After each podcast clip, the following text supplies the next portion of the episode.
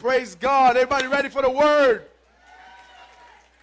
Come on, are we ready for the word? We're going to shine the light. We're going to keep it going today. We're going to shine the light today. We're going to expose some ugly up in this world. You ready? Say, bring it.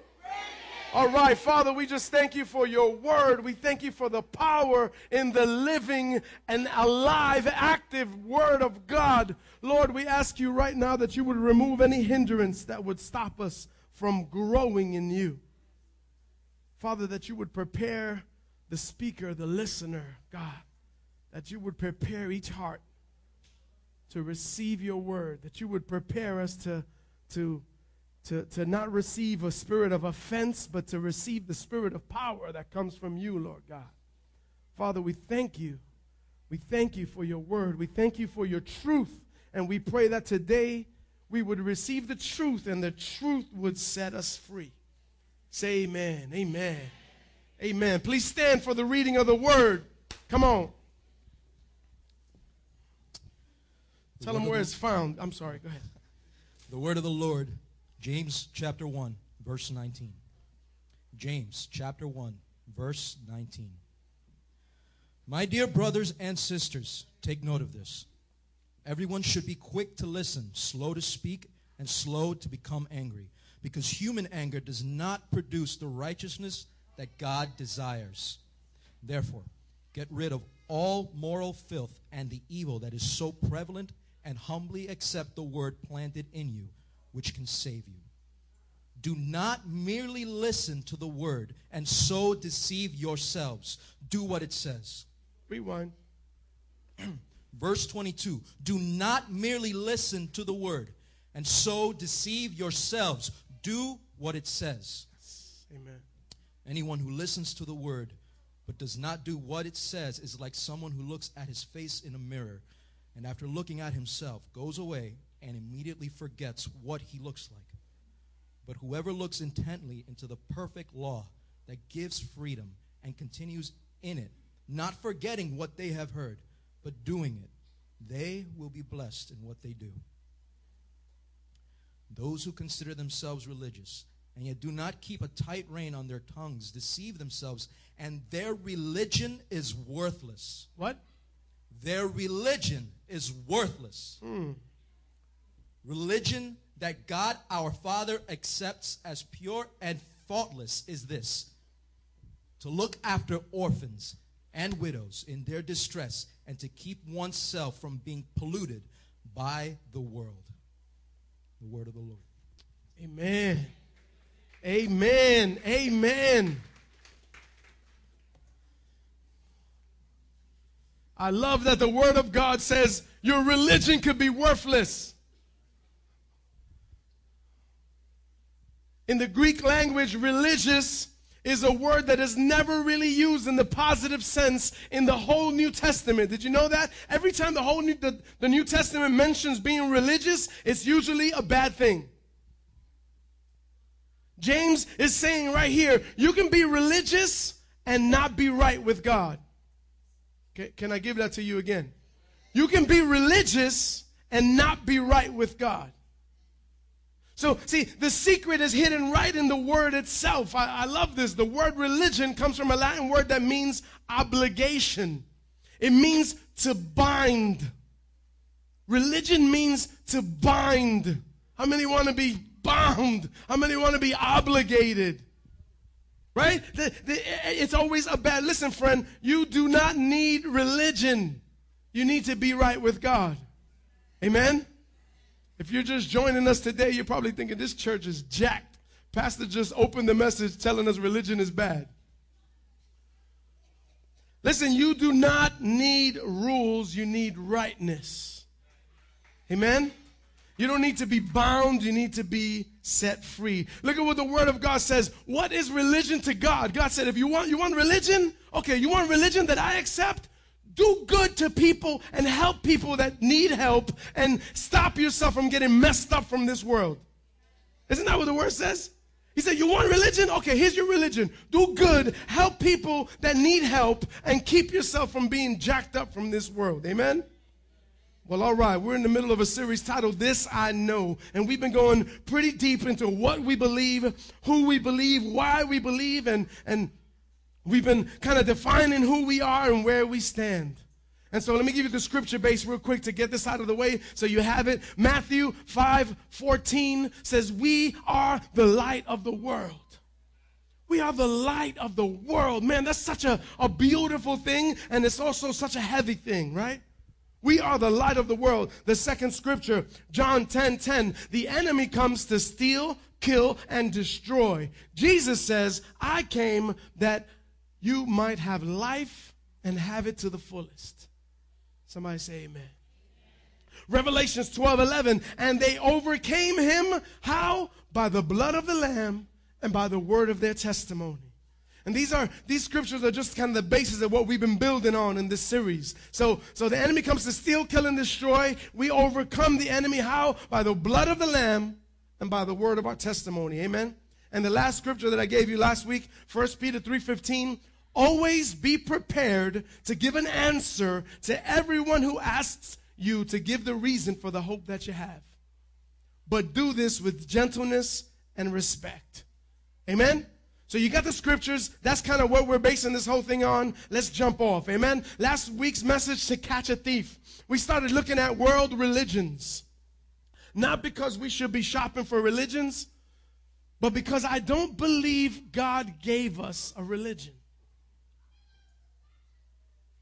My wife is screaming at kids. Praise God. I don't believe God gave us a religion. After the fall, God gave us the law to show us how impossible it would be if we tried to earn or be good enough to be have righteousness with God. That was the purpose of the law. It was to show us how impossible it would be for us to be good enough to keep it ourselves so that we didn't need a savior. Amen. So, so listen, if religion almost always had a bad connotation, and if God says, you know, the only religion I accept is this, then here's what we got to think for a minute, and here's where I want you to focus today. Here's where we're going. If religions didn't come from God, then where did they originate from? Can, can we press in and go deep today?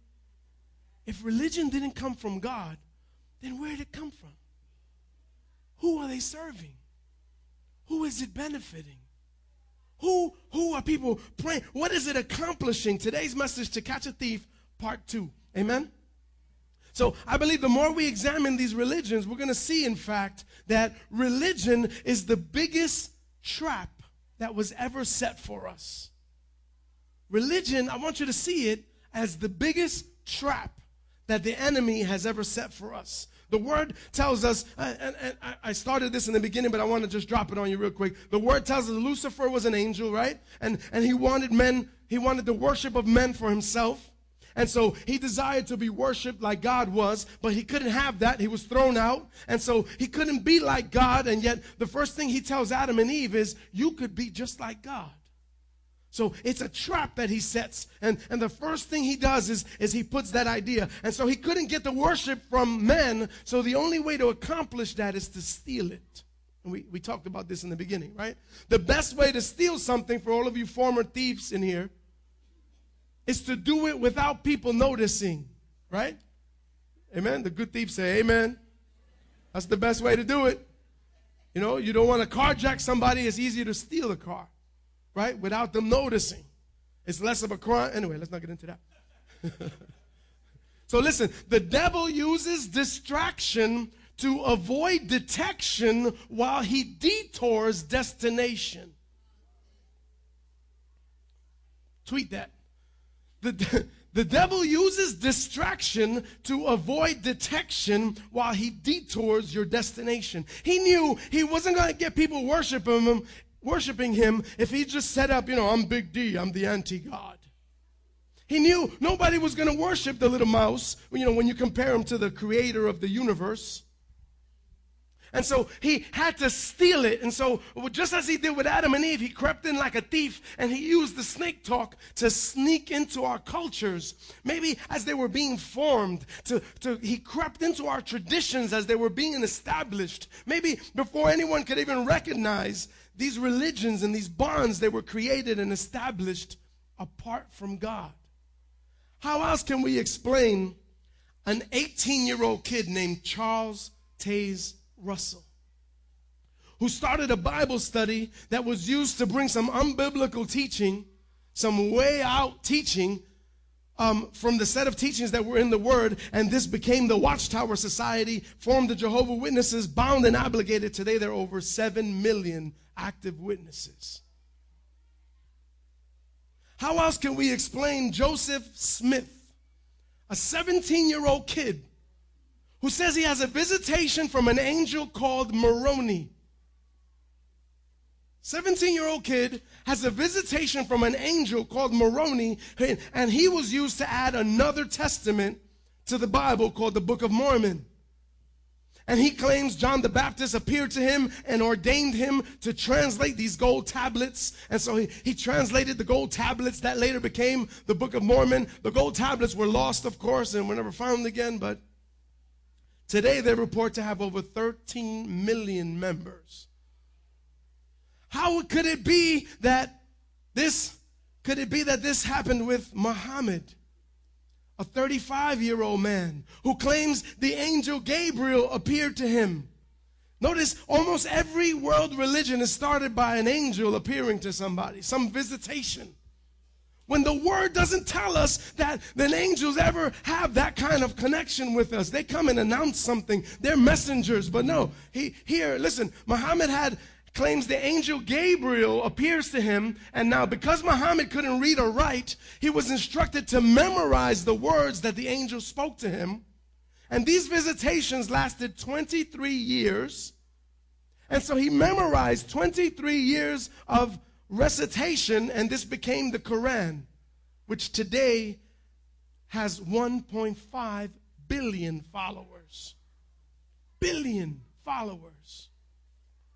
Hinduism, 900 million followers. Buddhism, 350 million followers. If we look at these numbers, religion is the largest set of traps that the enemy has ever set. Is this blowing your mind? I mean, these numbers? Religion is the. Can you guys lower these monitors? They keep popping over here. Religion is the largest set of traps the enemy has ever laid out for us. I'm teaching about this, and I want us to understand because every day you and I, or someone you know, is confronted with these traps. And they fall into these traps. Amen? Right? Every day, I'm going to show you today, every day how we encounter some of these traps. And, and they've been set up in our generations for years. What, what's one of the, the biggest things that keep us falling into these traps? A lot of times it's our culture. Right? We say, well, you know, um, this is what I was born. This is what my family does.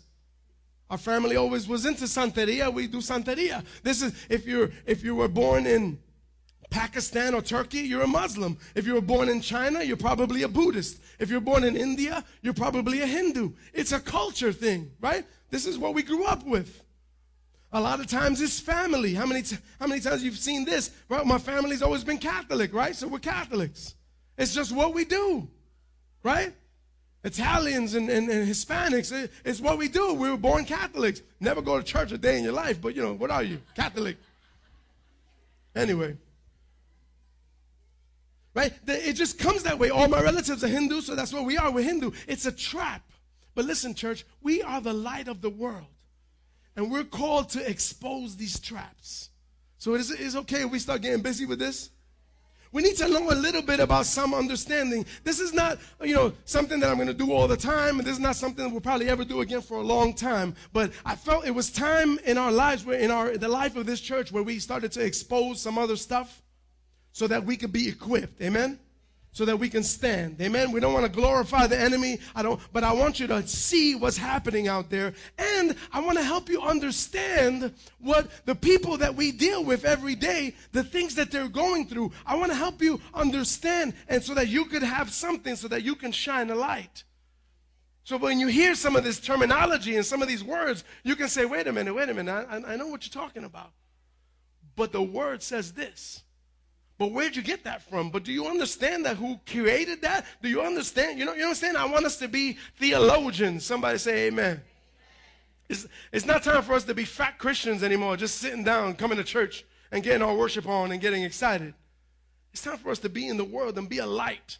All right? So, so this is how we do this. All right. So, listen, it, it, everywhere we need to know a little bit about something because these understandings, these belief systems, whether we like it or not, we're being indoctrinated everywhere we go.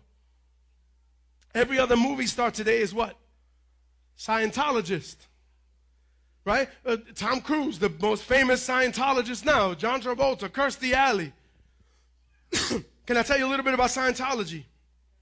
Scientology was created by L. Ron Hubbard. Everybody remember the books Dianetics? L. Ron Hubbard was a science fiction writer. And he, he, he discovered, he said, you know what? I can, why make this kind of money selling books when I can start a new religion and make a whole lot more money? I can start a whole religion and escape the tax brackets, escape all of that, and make a lot more money. So L. Ron Hubbard, a science fiction writer, turned his science fiction theories into a religion. Let me let me prove it to you because this is this will blow your mind. They believe in God. God is the big Thetan, and so but God doesn't really. He only exists in us. So we're Thetans, we're little Thetans, right? And and so members are called Thetans. And so the problem is we've forgotten our divine nature, and so we have to go through a process that they call auditing. So this process of auditing is, is where the where the money's at. This is where the business at. The first course is free. The first course, you, you might see them on, on Times Square in that building, in that area where they have that big Scientology building. They'll tell you the first course is free or $15. It's a very little a, a small fee. They make it very affordable, but this fee is promising to, to bring enlightenment. It's promising to teach you how to use different parts of your brain. It, they promise that, that you can um, achieve special powers, powers like healing. Anyway. So you take these tests, and the whole thing is to determine how clear you are. The goal of a Scientologist is to have a clear state. So when you hear words like that from your friends, understand what's happening and what they're talking about. And so you take these courses, and the courses will tell you how many pre clear courses you have to take to be clear. Right? Now, these courses will run you thousands and thousands of dollars. They increase, they goes up and up, but by the time you get to the course that you can't afford anymore because it's so much money, it's a car payment or it's a car, you know, and you say, I can't afford it anymore. I need to get out. And they promise I can have my money back. They said, no, the only way out is through. So you have to finish the 300 hours that were assigned to you in courses, pay for all that, and then you could ask for your money back. What happens is, though, the courses get so expensive and you get so in debt, people end up leaving their jobs and working for Scientologists to work off the debt that you incurred in the courses. Now, now check this out. He created, L. Ron Hubbard created this little, this little Scrabble machine that has two little cans. It's called an e-meter. And so this e-meter, you, you, you hold the two cans and it measures your, your electric whatever and it tells them how many courses you need. It tells them, it evaluates you. I wish I was making this up. This is straight up serious. So this e-meter, and you have to buy the e-meter. The e-meter costs a lot of money, and the e-meter always, L. Ron Hubbard always um, updates the e-meter. And once you get an update, a new release of the e-meter, your old e-meter doesn't work anymore. It's not accurate. You have to buy a new e-meter to keep testing how clear you are. This e-meter will tell you, it's supposed to tell you dates, like when you had conflicts in your life and whatever. And so it could tell you, well, you know, your, your wife died back in 1980. And you're just like, no, my wife is still alive. So, so what they tell you, oh, yeah, but this is your past life. So it was your wife in a past. So the e-meter can never be wrong. Because if it didn't happen in this life, it happened in one of your lives. Because they believe in science, Scientology believes in incarnation. And so you just keep reincarnation. So you just keep coming back and back and back until you get clear. Okay? Wait, it, it, gets even better. Tom Cruise, only people like Tom Cruise or big can drop the 25 million to reach a different level of clear that you and I can't reach. Right? Because there's eight levels. There's OT levels. There's operating thetans. There's levels one through eight. And these are mystical teachings. I couldn't even find any on the internet. These are mystical teachings that are only taught on Scientologists' cruise ship called the Freewinds. They have a cruise ship, and that's the only place, you know, when, when they, they tell you on the news that he's going, Tom Cruise went to the cruise ship to get enlightened. That cruise ship is a Scientologist cruise ship, and it has, check this out, it has the logo, which is two triangles, Are you Illuminatiist. It has two triangles with an S. That's the Scientologist logo. It's clear on the cruise ship so that it can be seen from, from the sky. Why? Because remember, this is a science, science fiction writer. In Scientology, there are other planets involved. There's even an evil Xenu who's a galactic tyrant who 70 I'm not making this up who 75 million years ago he brought billions of people to earth in a spacecraft. Listen this would Scientology would be a bad movie. For, forget about a religion. It would be a bad science fiction movie. But this is real so, uh, uh, another thing you need to know in Scientology, children are forced to work for them, and they're basically separated from their parents. They only see their parents a couple times throughout the years.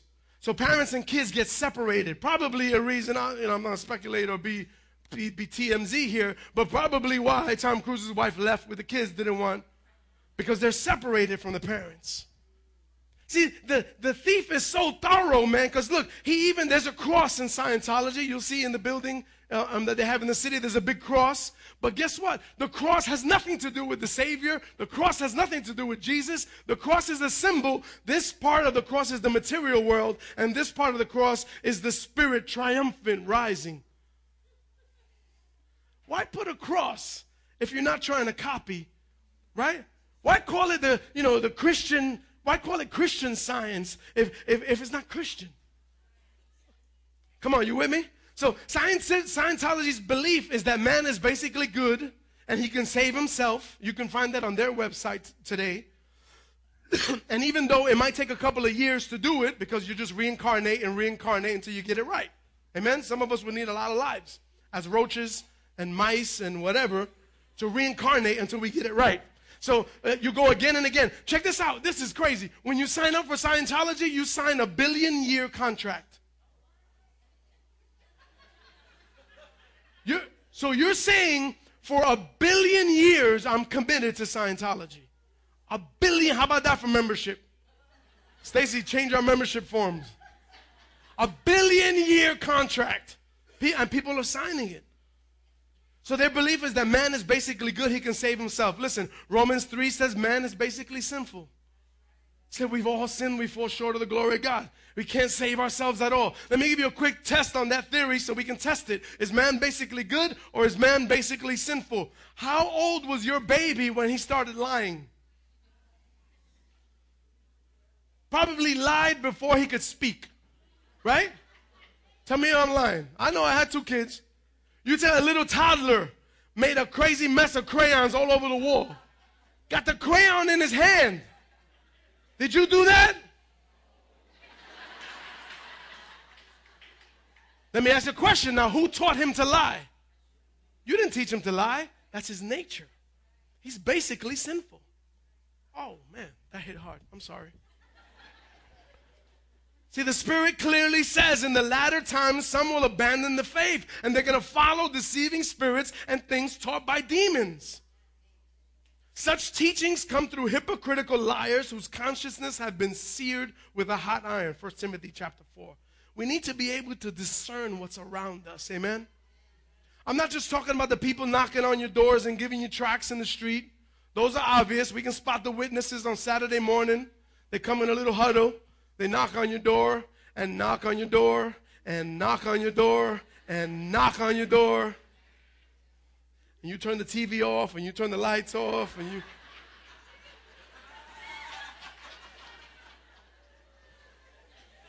Right? We can spot those, you know, right away. We, we can spot the Mormons. Those are the white boys with the pocket protectors in the worst neighborhoods. Right? South Bronx in the worst neighborhoods.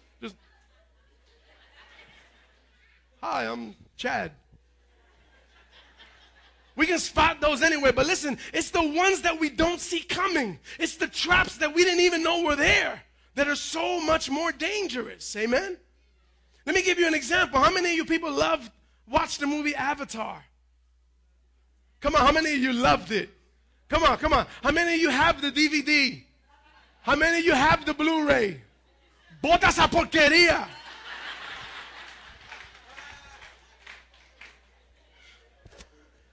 I know we loved it. We bought it. We took the kids. We bought the toys. It was great. Did you know that the movie Avatar, we sat through three hours of Hinduism indoctrination? Oh, I'm going to break you down right now. Three, remember how long the movie was? It was like three hours and change, I think. Right? Some of you can't sit here 20 minutes while I'm preaching. You got to go to the bathroom five times. But you sat through three hours of Avatar, Hinduism, and you didn't get up once and you had the big 32 ounce gulp. You didn't go to the bathroom once. You held that joint. You're like, so I ain't missing. I ain't missing nothing that happens in this movie. But church, you get a little itch. You're like, yeah, let me go to the bathroom.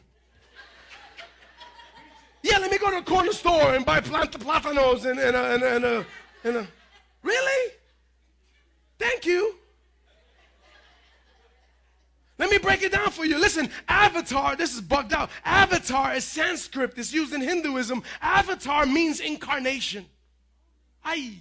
That already hurt somebody. Avatar means incarnation. Hinduism, let me break it Hinduism for you here. Hinduism believes in three major deities, and these gods send avatars to the earth to perform religious duties. So remember how it was the man's brother who was forced to partake in the project, those of you that watched the movie, but then it ended up being his divine purpose in life, right? Now, how did they connect to the avatars in the movie? They went into a box, locked themselves in a dark box, remember?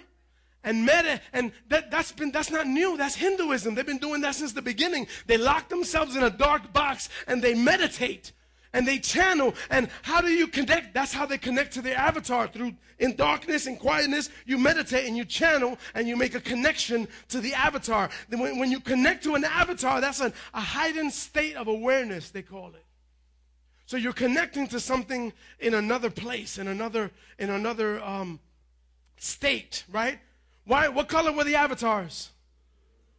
Blue, all blue. Have you ever seen an Indian, an Indian poster or anything. All their gods are what color? Blue. Blue is the color of Brahman, who's their, their the life force that they call the supreme being. Brahman is is uh is the, he's the color of the universe. He, he's the he's the deity. Everything is in him. He's reality. He's not a personal God. You can't have a relationship with him. You can't know him. He's just a force right? So there's no relationship with him. He's just he just exists. He's the source of all things. They believe there are many paths to Brahman. So you can use other religions to get to Brahman. Now I sound like Oprah now, right? Man's man's struggle. Hindus believe man's struggle is because we don't realize that we have the same essence as Brahman. So we're created. Isn't it funny how every how every religion copy says the same thing, but with different words? We, we copy so we don't realize that we have the essence of Brahman. And so, you know, we, we our struggle is, you know, that we, that, and, and, and so in, in, the middle of that, there's karma, right? And karma is, is, is uh, reaping and sowing is, is cause and effect. And that's a big, big thing in, in, in Hinduism. The goal of the Hindu and the Buddhist, uh, I'll show you how they connect in a minute, is to achieve this awareness to achieve nirvana. Their goal is to stop reincarnating. They want to get to the place where they achieve this peace and stop reincarnating. It's uh, Hindus or Buddhists. One of them, they, are all vegetarians. They won't eat um, meat because they won't kill any animal because any animal could be your mother. You understand? Ever you could reincarnate, they won't kill a roach because no, that could be grandpa that it's reincarnate. So they come through lives and lives and lives. So in the movie, the mission was to save the planet, remember? And they had to save the planet by serving the planet. Remember how they worshiped the tree? This was the most disturbing um, part of this movie. It bothered me, and I remember telling Michelle, I don't like this. I'm, I'm uncomfortable right now. Remember, they, they, there was a big tree. They called the tree, it was Mother Earth, it was Eywa. And the disturbing scene, they all sat and they chanted and they held together and they went like this. Remember, there were hundreds of them? And they were like, mm. and they, and I remember they left that scene on for a long time. And I remember feeling uncomfortable. I said, this is worship. This is something happening here. I didn't know what it was, but I knew it was wrong. Right? And, and that's what it was. They were chanting. And remember in the movie, he becomes the spiritual warrior. He breathes his breath into the blue body. and he no longer needs his body because his body was disabled, right? It was in a wheelchair or whatever. And so that's the heightened state. That's the goal of every Hindu is to not need this body anymore, but to achieve awareness so that you're in the avatar, so that you have the incarnation. That's achieving cosmic consciousness. Some call it Christ consciousness. It's the Savior, the consciousness of the Savior without Jesus, without the Messiah, without a Savior. So he no longer needs the other body. He's enlightened. That's the goal of every Hindu. How does Buddhism, with 300 million followers, tie into Hinduism? Let me give it to you. I'm glad you asked. The, the second biggest deity in Hinduism is Vishnu. Vishnu is that's their second god, right? The second, so they're polytheistic, they believe in many gods. They're also pantheistic, they believe the universe is God. So they got a whole lot of issues going on. But the second deity is Vishnu. Vishnu has 10 avatars that come to earth to do religious duties. The ninth avatar of Vishnu is Buddha, the 39 year old man who founded Buddhism. So Hinduism um, founded Buddhism through the avatar. Oh, and you can say, all right, so what? It's a movie. So what? Well, our kids are being taught this and, and being, uh, uh, uh, you know, receiving this indoctrination everywhere they turn. Did you know? I don't know if they're doing it here yet, but California approved yoga in the public schools. Do we have yoga here in the public schools yet? We do already. Okay. So yoga is in the public schools already, and and you know they're saying because kids are too fat, they're too unhealthy, we got to get them moving, and so this is a good way to do it. And there was a lot of battle because they say, well, isn't that religion? And they say, no, it's not religion. And so so um, California managed to pass a law that says yoga is not religious at all. Oh, really? Let me tell you what yoga is. Yoga is a Sanskrit word again from Hinduism. It means yoke. Yoga means yoke. And so in Hinduism, what the yogi does is not practice just for exercise, it's a meditation to help us connect to Brahma, to Brahman. It's, and so every position, you know how there's different positions in yoga the cat, the mouse, the sun salutation. Every one of those positions is a way to open your energy that they call chakra and have you bound to that deity in Hinduism. So, can a Christian do yoga? I've had some emails this week and we've been talking about some things, and there's, there's um, a lot of different programs that have used some of this and created you know, stuff that's not connected to these gods. And so that's on you. You know, we can do that. But can the Christians do a regular yoga class? I would say, hell no. Every, every position is a position to invoke that deity. You can say, well, I'll just, you know, I'll, I'll do the cat and the mouse and I'll invoke Christ. Come on, man. Stretch another stretch and, and call it Christ, right? But don't, you, you can't make, there's some things that we can't Christianize. Amen? Okay, I'll leave that alone. Understand, I'm not trying to get legalistic with stuff. I just I want you to be informed. Listen, if if the if the exterminator came into this building and he put two heavy mouse traps underneath my desk, I would want to be informed so that I don't put my feet in them when I sit down. Amen? So that's all I want to do. I want to inform you there's some mouse traps out there that'll snap your feet right off. Because here's the problem with this is where this is where we're gonna get real crazy. Look, here's the problem with all this. The word of God tells us there's no other deities besides God. There is no other deities. And, and it's been proven again and again, and we see when we see, read, you know, when we expose ridiculousness, the, the things that are behind some of these things, we're like, come on. How can you even believe that stuff? And so the word says there's no deities besides God. There is the God of creation, the God of the universe, the God of Abraham, Isaac, and Moses. Amen. The God, the God of Jacob, the God. So who are all these other gods?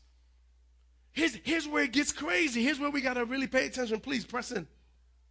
In. The spiritual realm, the word tells us that there's a spiritual realm, right? And so you need to understand this clearly. This is the most important thing I'm going to share with you right now. There is a spiritual realm. In that realm, there are angels, right?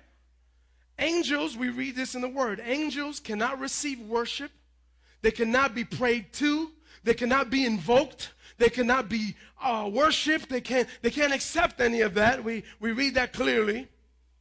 I don't care what any of TV shows or movies tell you. These angels don't have desire to date our women. And, you know, there's a million shows with all this stuff today.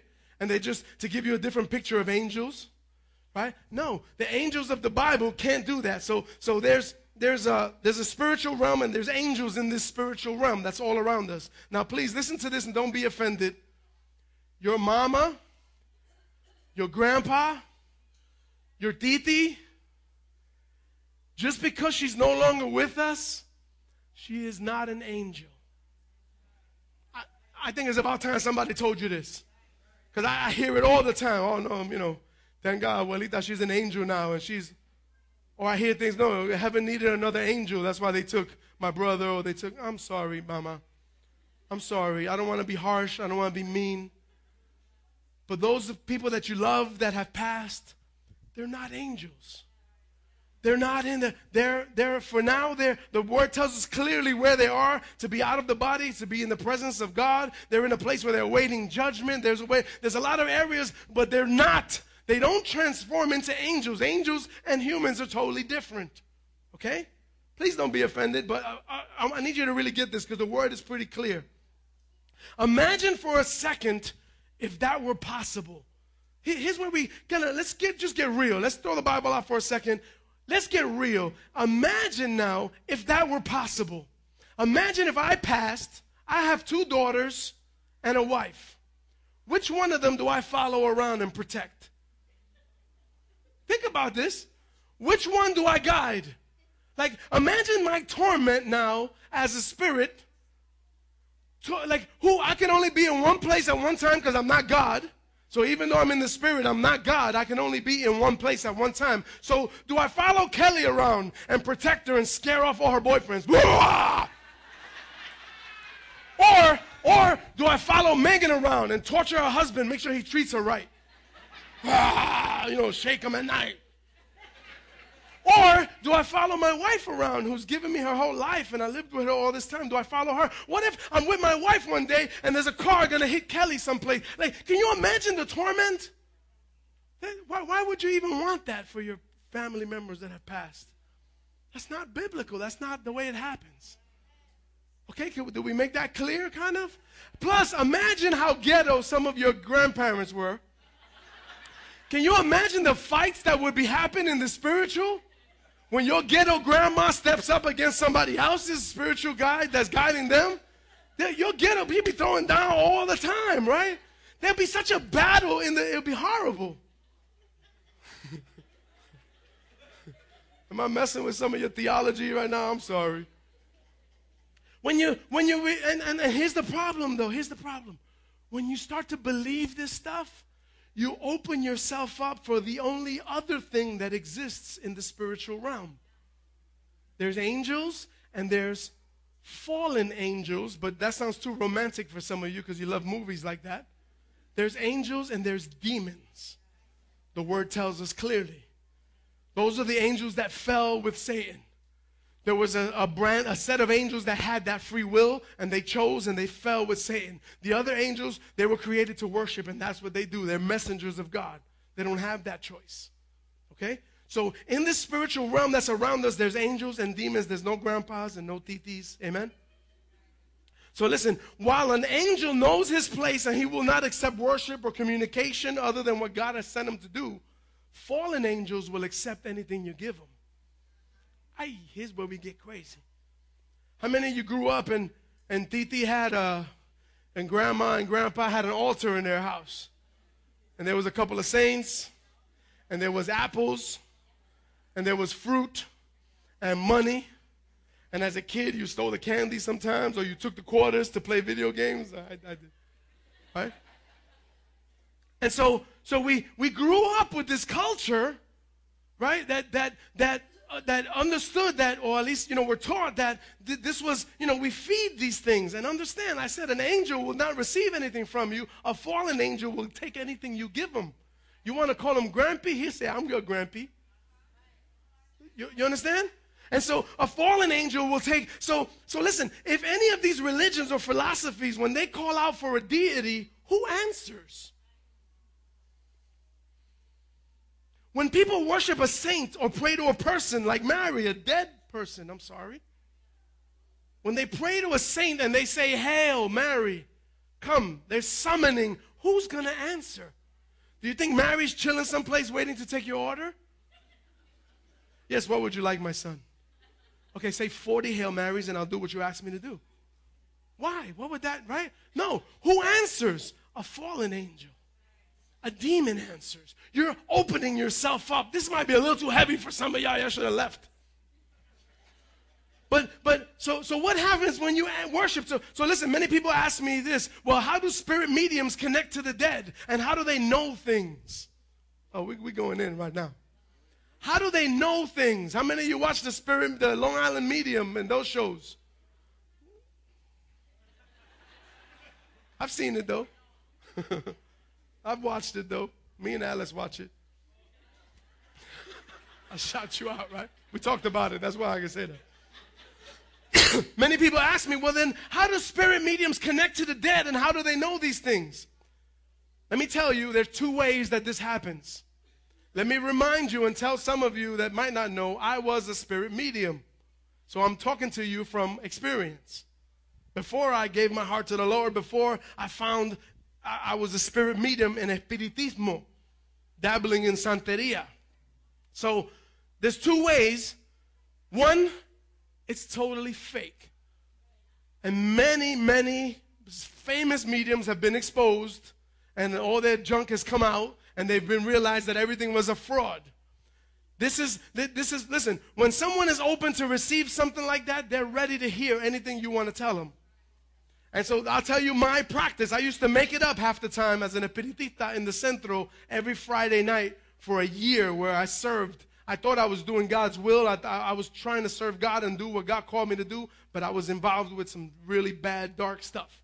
So when people would stand before me at the table, waiting to be delivered from some witchcraft that was done to them, I would use witchcraft to deliver people from witchcraft.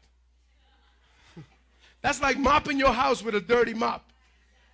That's like using dirt to clean dirt off of something. You understand?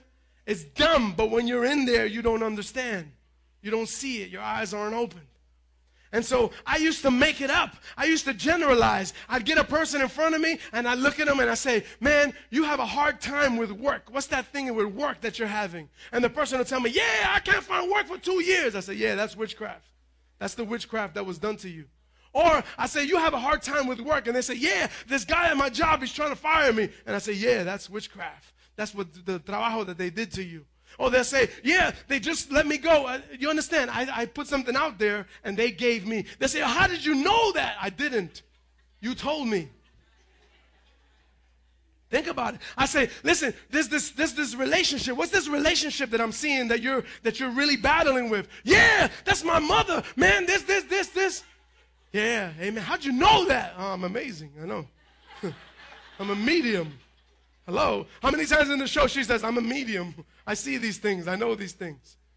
Right? And you just got to drop some things and, and, and people will give you everything, right? And, and so most of the time is that. However, how can some of these mediums really know some stuff that nobody knows? How come sometimes she says, it's your Uncle Louis, and your Uncle Louis, who used to have four dogs, and they were named, you know, Rudolph Finch, reindeer, whatever, whatever, whatever. And, and, and they would tell you stuff and you're like, how, how? Like, I never told any, my wife doesn't know that. How do you know that? Right? How, listen, that, that area, that's a whole lot darker. That's a whole lot darker. There are many that have what's called familiar spirits. Oh boy, you ain't never heard this in, in the church. If this, if, let, me, you're, you're discerners now and you're equipped. If it's in the spirit realm and it's not an angel, what is it? Okay, it's a familiar spirit. These familiar spirits can know everything you do because they're in the spirit world. And if they've been assigned to follow you, if you've opened the door to allow that kind of stuff into your life, how do I open the door? Well, I'm a Capricorn. I read my horoscope every day. That's an open door. Well, I have, I wear this for protection. That's an open door. Well, I have this in my clothes for this. That's an open door. Well, I had a, I had a, a tarot reading one time. That's an open door. Well, I saw a psychic one time because it was five dollars, but we were just joking though with my friends. We were like, "Oh, this will be crazy. Let's go and get." So, but but but that's an open door. Oh, I remember as a teenager we played with the Ouija board. Yo, that was crazy. But that's a game. That's Parker Brothers. That's nothing. That's Hasbro, right? That's not that's not witchcraft. Yeah, that's an open door. So these familiar spirits see things. They're in the spirit. They see these things. And, and what you're doing is you're giving the thief the keys to your life. And listen, familiar spirits will take anything you give them. They will let you call them any name you want. They work for the thief. We're going to expose the thief today, amen? We need to stop giving the thief keys to your house. Listen to listen to this quote. Some of you are tormented. Some of you are living in fear, and it's your fault. Wow, what a compassionate, loving pastor. I'm sorry, I'll go hug you and tell you, each one of you, come, I'll hug you, and I tell you it's your fault. With love and compassion, it's your fault. Stop feeding the saint that's on your dresser. That is plaster. Smash it. Throw it away. Stop putting an apple in front. Of He's not what an apple a day gonna keep the spirits away.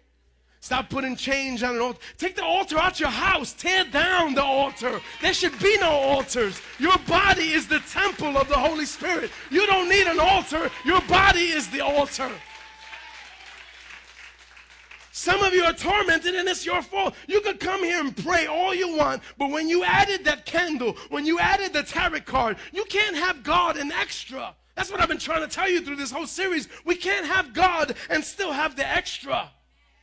We have to trust God or, or trust in the extra. Then you better put a lot of fruit on that, on that altar. Listen, some of your kids are being tormented. They have a real hard time in the dark, and it's more than just the dark. It's because you put a little amulet on that kid.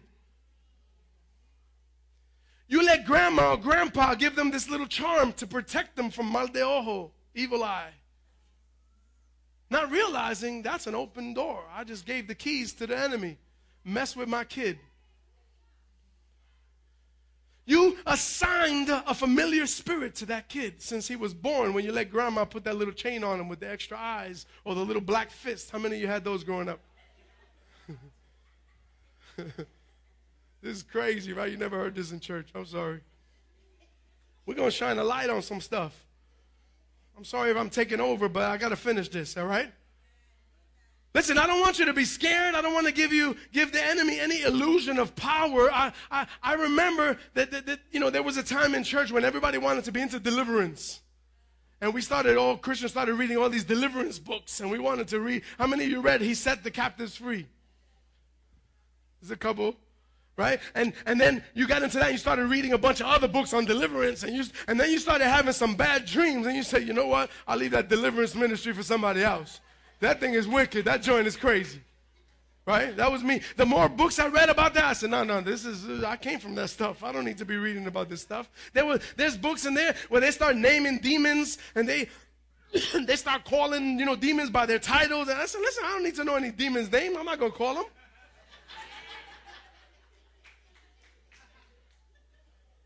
I'm not going to add him to the contacts on my phone or nothing like that. What I need to know his name for? I just need to say, get out! Come out! I love, there was an old uh, Spanish preacher, Carlos Annacondia. He used to get up at a, at a crusade, and there'd be thousands and thousands of people at these tent meetings, and he'd just come to the mic, real, real gentle, real soft. He would just lean into the microphone and he'd say, Come out. And people would manifest all over the place because he'd just call out all these demons out of people. He'd just say, Come out. It's powerful. I was going to get into this a little deeper and tell you what I used to do in the Espiritismo and dabbling with Santeria, but I felt against it in my spirit. I, I don't want to glorify evil. Amen?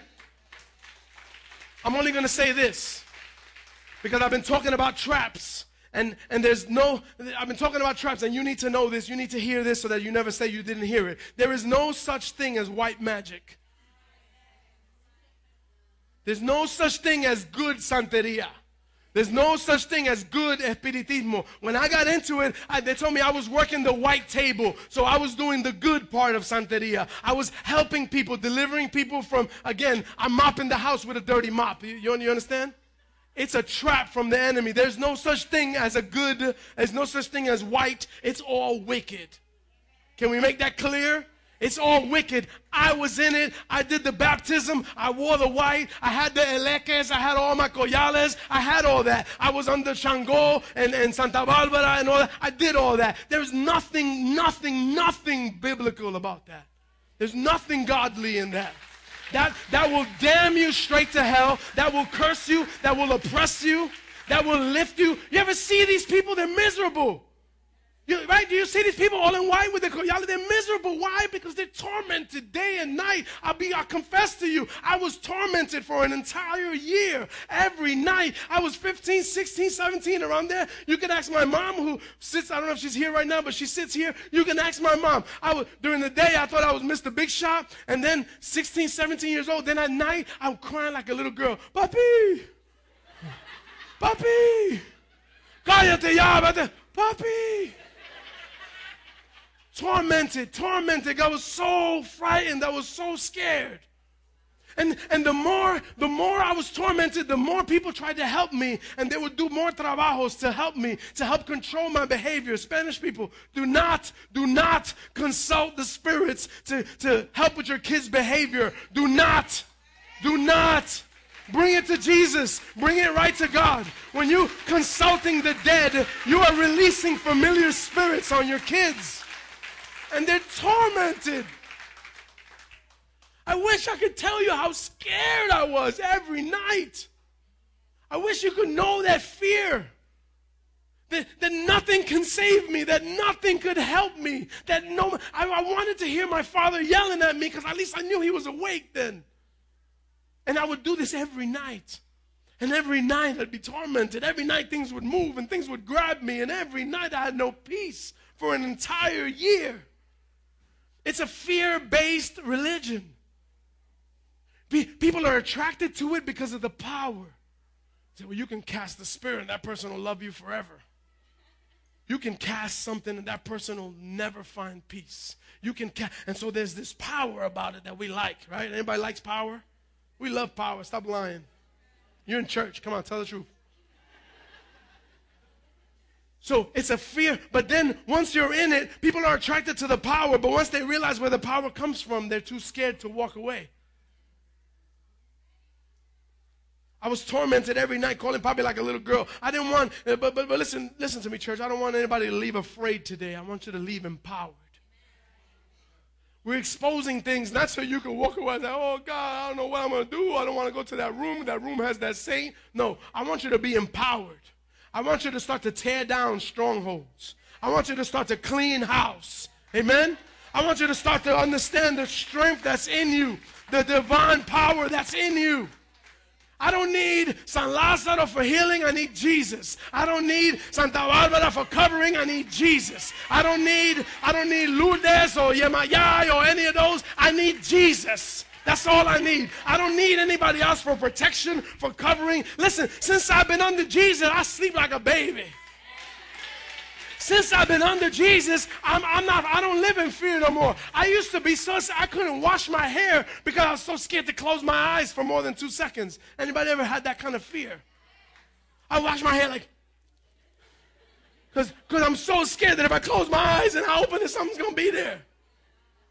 I was, I was, that was a horrible way to live. Now I can take a whole shower with my eyes closed. I don't care. What's gonna, anything that appears before me, I'm gonna slap it down because in me, I'm not scared anymore. You understand? That once I've been in Jesus, things change, man. You need to get that. And listen, listen, all of that fear that controlled me and set me free, it all came, it was, all it took was a little Pentecostal lady. She was about this big. All it took was a little Pentecostal lady with a bun and hairy legs, praise God. A Pentecostal lady who had a prayer life. She had a prayer life. And she caught me outside. I was fighting with my wife. She was my girlfriend at the time. I had my white Levi's. I had my white Latigre. I had my all my chains tucked in. And I was ready to go to Prospect Avenue where the Centro was. And I was in the street and she's fighting with me not to go. And I said, I gotta go. This is God's call on my life. God has equipped me to, to minister to people, to help, to, to bring freedom to the captives. And that's what I'm doing, lady. Back up. And, and this little this little Pentecostal lady came from her church. They had just done an all-night prayer vigil. She walked down the block. She said, You come downstairs. And I said, Oh, okay.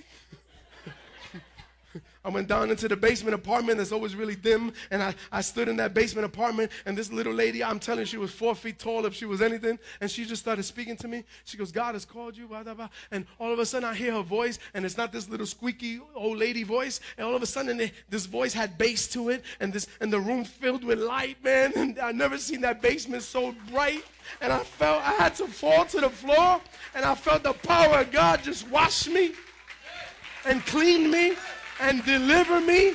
And listen, understand, there was no, I didn't have to throw up a hundred demons. I didn't have to renounce. No. And, and, and, understand something. I was channeling demonic spirits every Friday night for an entire year. If anybody should have had a legion inside of them, it was me. But God protected me because God knew what He was going to use me for. And so, so that night, I didn't have to throw up. I didn't have to go through a bunch of craziness. And no, in one touch, with one simple prayer, she didn't scream. She didn't yell. She didn't slap me on my head and push me to the floor. She didn't step on my chest. Nothing. She just prayed, and, and the Spirit of God and the power of God just cleans me.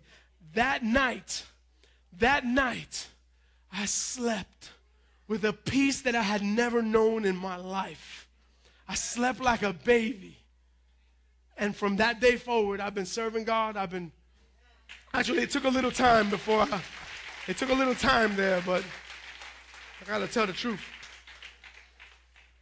Church, the, the spiritual world, this everything I'm giving you, man, this is true. The, the, the, the, the enemy comes to steal, kill, and destroy. But what's so awesome about that verse is that if that's true, then the other part is true. Jesus came that we might have life and we might have it to the fullest. So let's stand, let's stand for a minute and, and just receive some words spoken over your life. First John 4, you, dear children, are from God, and you have overcome them because greater is he that is in you than he that is in the world. Isaiah 54, 7, no weapon formed against you shall prosper, and every tongue which raises against you in judgment shall condemned. This is the heritage of the servants of the Lord, and their righteousness is from me, says your God. Luke 10 19, behold, I give you the authority to trample on serpents and scorpions and over all the power of the enemy, and nothing shall by any means hurt you. I give you the authority to trample on snakes and scorpions and over all the power of the enemy, and nothing should by any means hurt you. Psalm 144 1 Blessed be the Lord, the rock and my keen and firm strength, who teaches my hands to war and my fingers to fight. Praise God. Amen. We're going to pray. I'm going to ask the prayer team to come. Forget the worship team. The worship team could come into the prayer line too.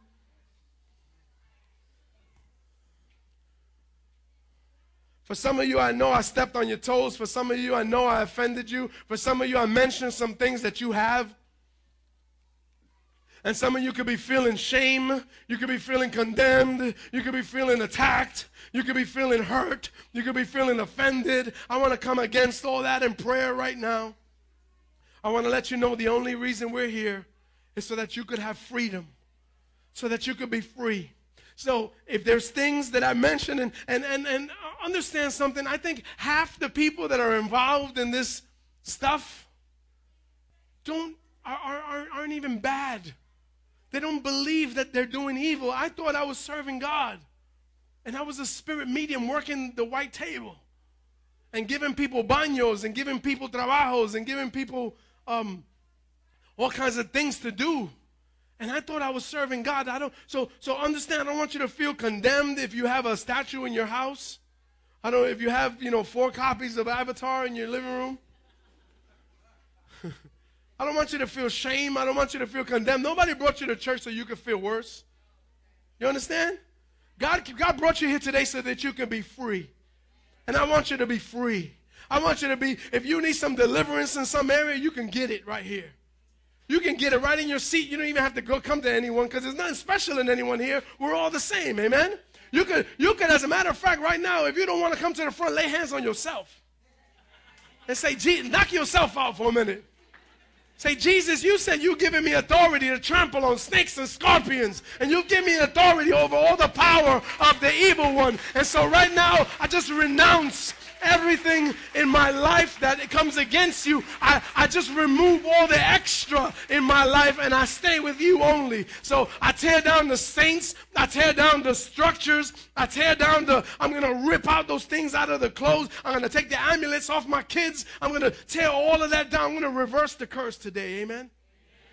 If that's you and you want us to stand with you, you start coming. Don't wait. You should have been up here already. Come on. This is serious, man. I want you to have life. I want you to have it abundantly. Some of you, you come to church and you're trying so hard, but you can't get free in worship. Why? Because there's all the extra. God is saying, get rid of the extra and you'll be free everywhere you are. You don't have to get to church. You'll be free before you get to church. Come on. So come on, man. If that's you, let's bow our heads for a minute. Father, Father, I just pray right now against shame and condemnation. And I feel like right now, even, you know, the enemy try to put uh, put put and our own flesh is trying to kind of keep us back and put all this thing now, man. This is something that we've done my whole life. this is something that's been in my family for years. I can't I can't destroy that. I can't. Yes, you can. God is saying, just me, just me, just me today, just me. You don't need anything but God. You don't need to join this church. You don't need to be a part of this church. You just need God. You just need God. You want to you you don't need religion. You just want to be right with God. If that's you, then just come. Come, just and just pray that right where you are. Say, God, I just want to be right with you. Teach me.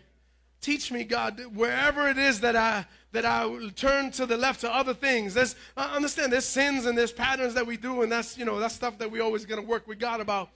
But there's open doors that we need to close. Those things we don't want to play with today.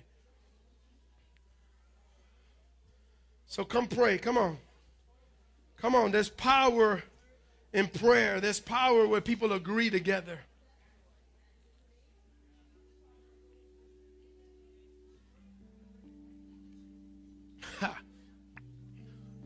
I believe we caught a thief today.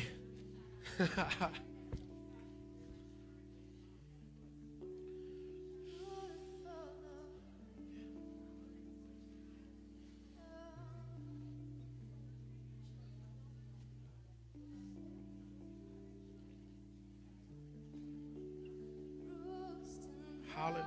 Hallelujah. Hallelujah. Hallelujah. Thank you, Lord. Thank you, Lord. Come on. Saints, can we pray? Can we pray together? Can we just pray for those that are coming forward? Can we just pray for each other right now? Can we just have a time of prayer for a few moments before we dismiss? Hallelujah.